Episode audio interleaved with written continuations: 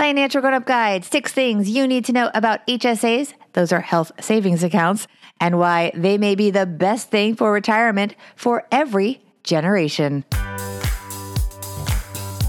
You're listening to Financial Grown Up with me, certified financial planner Bobbi Rebell, author of How to Be a Financial Grown Up. And you know what? Being a grown up is really hard, especially when it comes to money. But it's okay. We're going to get there together. I'm going to bring you one money story from a financial grown up, one lesson, and then my take on how you can make it your own. We got this. We say being a grown up is hard, but it is a lot harder if you get to retirement without the cash. But there are big things happening, including the emergence of a tool that on the surface looks like it is just a way to pay for healthcare costs without paying tax.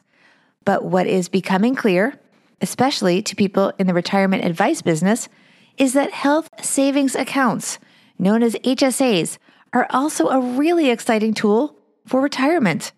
And not just for those facing the big R right now, the boomers and Gen X right behind them, but also for younger generations like Gen Z and millennials who are starting jobs or just having health insurance in high deductible health plans that allow them to fund those HSAs. So, to break it all down for us, I am so excited to bring on Danielle Kunkel Roberts. She is the co founder of Boomer Benefits and just wrapped up a stint as one of our featured guest co hosts on my other podcast, Money with Friends. She is the go to person for all things retirements and HSAs, and listening to her will take you far. Here we go. Danielle, I am so glad to talk to you here on the Financial Grown Up podcast. Welcome. Thank you. I'm thrilled to be here.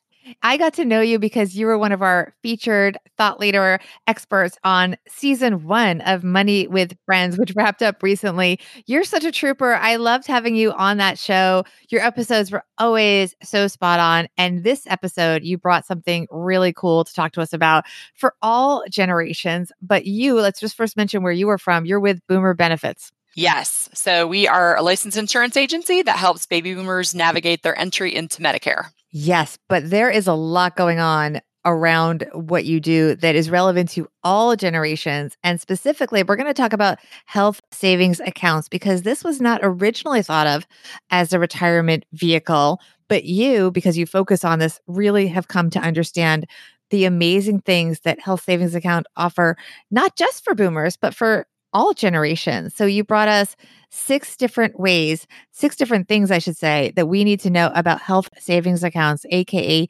HSAs, and why they may be the best thing for retirement for every generation. Before we start with your list of six that you brought, can you just explain what are these? Because these, I feel like they've only become mainstream super recently, but they're not that new. Yeah, they're really not. In fact, I was lucky enough to work for an employer back in the 90s when HSAs were brand new, and he implemented these at that employer and offered it to all of us. And this was when you couldn't even go down to Chase and open up an HSA account because they would say, What's an HSA?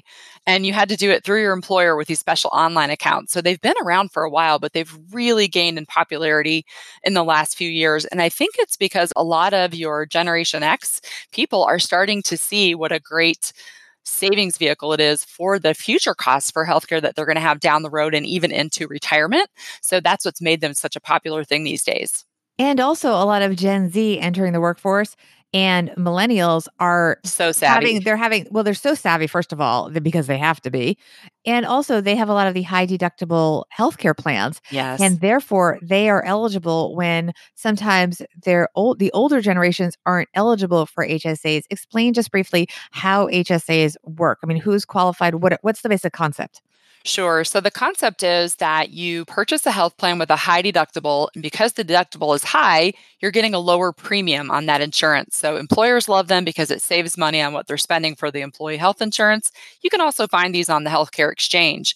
Then you pair that with a health savings account, which you can contribute into money that you're saving up for medical expenses, get to do that tax free. And we'll go through those couple of items.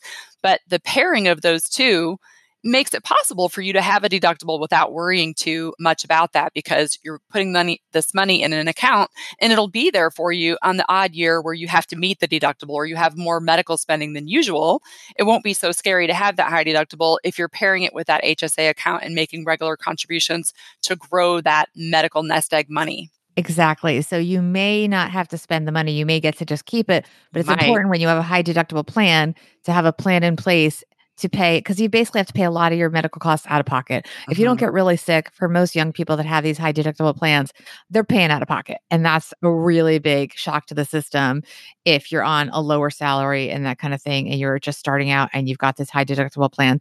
So that's why it's so important to really understand the beauty of these HSAs because there's so much more to them than what we just talked about. Because on the surface, it just sounds like, well, this is a way to have money set aside to pay for out of pocket medical expenses because your insurance is just not going to kick in for a very long time. Yes. Okay.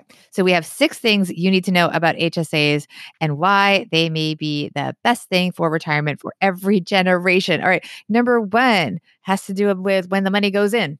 That's right. So, money that you contribute into the account is tax free, meaning that at the end of the year, when you're filing your 1040, it's a top of the line write off. So, if you contribute the maximum for an individual, which this year is 3500 at the end of the year, you'll deduct 3500 from your total income and you'll never pay tax on that money that you contributed into your HSA. So, tax free in, tax free out, right? That's correct. All right. The next one, number two, is about growth because now the money is invested in something, right? Yeah. So a lot of times when people start savings their account, they'll just have it in a regular cash account. But over time, as that money grows, one of the neat features of the HSA is that you can invest some of that. So I recommend leaving some in liquid cash so that if tomorrow you have an emergency, you need to pay an urgent care bill, you can swipe your HSA card and you've got cash in your account. But you don't want to let too many thousands pile up in there without investing it because of course that money may be sitting there for a long time and you can get a better return. It's going to grow and compound tax free. So just for people that are wondering how that actually plays out. Does that mean that you could put some in, let's say, a savings account that's going to have really no real return right now, but then you can put some in a mutual fund or an ETF? Yeah, you absolutely can, just like you would inside of an IRA. So you can do the same thing with your HSA. All right. Number three has to do with qualified medical withdrawals. How does that work? Yeah. So the, the key to the HSA account is when you're taking the money out prior to age 65, it needs to be withdrawn for qualified medical expenses. And these are going to be things like deductibles and coinsurance and copays, uh, copays that you might spend on prescriptions. And when you're pulling that money out and you spend it on something medical, it comes out tax free. Now, you do need to keep your receipts in case you're ever audited. You need to be able to show the IRS that you did spend that on something medical related. But all of the things that you might incur on your high deductible health plan are things that you can use that HSA money for. That's so cool. Number four has to do with seeing and hearing. Yes. So, not all employers offer dental, vision, and hearing insurance, but money that you put into your HSA account can be pulled out for those expenses. So, if you don't have the option to get coverage for those things, or if you choose not to get insurance for those things, you could use cash money out of your HSA to go to the dentist, have your teeth cleanings done. And this becomes much more important as you get older because when you get to 65 and enter the realm of people that I work with, Medicare doesn't cover those things. So it's great if you could save up some money in your HSA ahead of time so that later, when you may not have access to dental, vision, and hearing insurance, that is as good as maybe what you used to have with your employer, you will still be able to have cash money that you can use to spend on those things because those expenses certainly don't go away in retirement. And that's something people don't really think about as separate until it is. Yes, so true. All right, number five is after age 65, which I know sounds very far off for a lot of our listeners, but let me tell you, every year you get a little closer to 65. As a Gen Xer here, I can tell you it's coming up at yeah. some point, not that far in the distance. Um, and then things change. You get even more options as you get older, and it's sort of morphing into retirement, not just health insurance, right? Yeah, and this is really the coolest feature of the HSA is that later when you turn 65, if you go to withdraw money out for something non medical, you would expect a penalty, but there isn't one. You'll just pay ordinary tax on that money. So, this feature is built in in case you are a rock star on contributing into your HSA every year throughout your younger years, and you get to retirement and you've got $100,000 in that account, and you think you may not spend that on medical or it'll take you a long time to do so you could pull that money out for something else. And as the law is written right now, if they don't make any changes, you can take that money out for non medical expenses, and all you would be paying is your ordinary income tax. And theoretically, for a lot of people at that point, you're in a lower income tax bracket. So that tax is going to maybe be less than what it would be if you paid that tax on that money going in. Okay, but let me ask you a question. The money that you originally put in, that is never taxed. Mm-hmm. The money that is taxed is the growth. So if you invested it, it's really like the capital gains, that Correct. money. And is that as of now capital gains tax you would pay, or is it income tax that you would pay on that money? Yeah, it's actually an income tax as far as I know, because now you had the opportunity to put that money in for medical things, but now you're using it for something that isn't medical. So I'm pretty sure it's an income tax. Okay. And number six, that it becomes a nest egg, right? Absolutely. Many people may not know that they need a nest egg for healthcare costs and retirement. It's especially easy to overlook that when we're younger and healthy. But as we get older, sometimes health conditions occur. There have been many studies about the cost of healthcare and retirement. That money can be your medical nest egg because you can use that money to pay for your Medicare premiums. You can use it for Medicare deductibles, copays, and coinsurance, just like you did when you were younger. And also, that money can be used for long term care expenses, which is something that Medicare doesn't cover. And everyone should know about long term care expenses. I love talking to younger audiences about this because so many people are unaware of just how expensive that is or unaware that Medicare doesn't cover it. So if you have a lot of money in that HSA account and you may not need it for medical, it might be a good idea to leave it in there for the possible opportunity that you would need to use it for long-term care expenses when the time comes that you're having trouble living independently. Yeah, can you just explain what that means? I mean, that's going into a nursing home or having somebody an in-home health aide. Yeah, can you go into that a little bit? Yeah, that's right. So a lot of times people think of it as a nursing home, but it might even be things like assisted living. So you still get around okay, but you just can't live totally on your own. Or maybe you are able to live on your own independently, but some things are hard for you to manage. So there becomes a point where you have a home health aide that comes in to help you on a part time or full time basis. Long term care insurance pays for those things. If you don't have insurance, you've got to pay cash for those things, and they're very, very expensive. I think the average nursing home stay is something like $8,000 a month at this time. And so if you were going to need that kind of money, you could see why having a nest egg of money that you could use that you never paid tax on for those purposes would be terrific. And can you just explain? I always thought, or a lot of, I, I have some sense of it. I know a lot of people think I know a, a, little bit about it, but Medicare, I always thought that it's kind of, I know you have some premiums, but I thought Medicare was like basically, you know, somewhat free insurance for people over 65, that you're sort of set when you get on Medicare. Is that a misperception that a lot of people have? I mean, how expensive is Medicare? That you need all this money. It's such a big misconception. I would say probably 40% of the people that we help here coming into Medicare have no idea, have always thought it was free. And that's because we see Medicare taxes being coming out of our paycheck during our working lives. We pay our FICA taxes. We know that that money is going for our future Social Security and Medicare benefits. We also think of Medicare as a national health insurance program, which it is, but it's not free like you might have in Canada or Britain. It's something that you are going to have to pay premiums for. So those taxes you contribute pay for Part A, which is your hospital benefits, but there are premiums associated with Medicare. Today in 2019, you pay $135 a month for your Medicare Part B, which is your outpatient coverage, but you'll pay a lot more than that if you've had a higher income, if your income is above a certain level. So it's one of those things where you might put together a medical package in retirement and you could spend anywhere between $135 a month and $300 a month once you set up your supplemental coverage to pay for the gaps in Medicare, the things that Medicare doesn't cover. So it's definitely not free. And the sooner that everyone knows that and begins saving toward that aim, the better. And are there also copays in Medicare where, or is it once you pay those premiums, you're covered?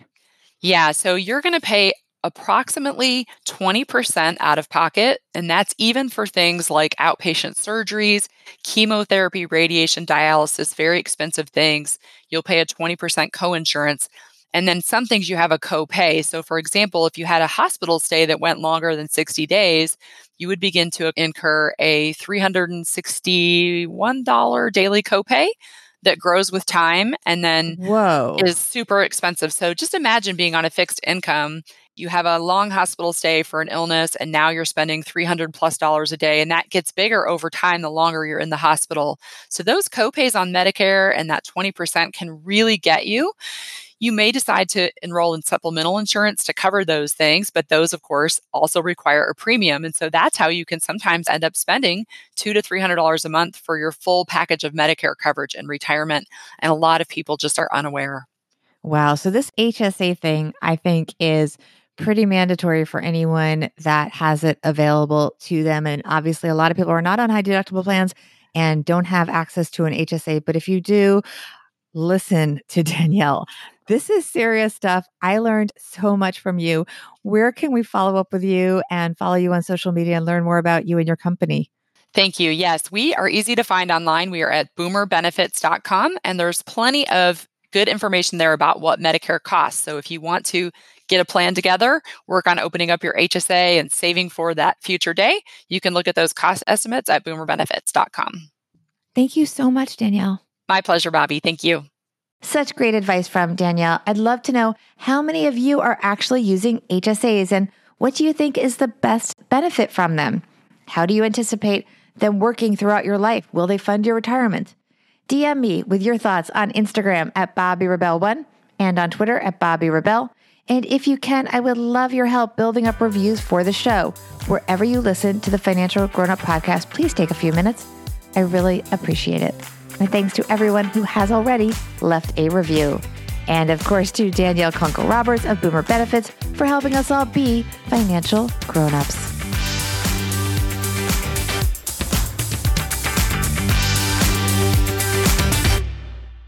Financial Grown Up with Bobbi Rebell is edited and produced by Steve Stewart and is a BRK Media production.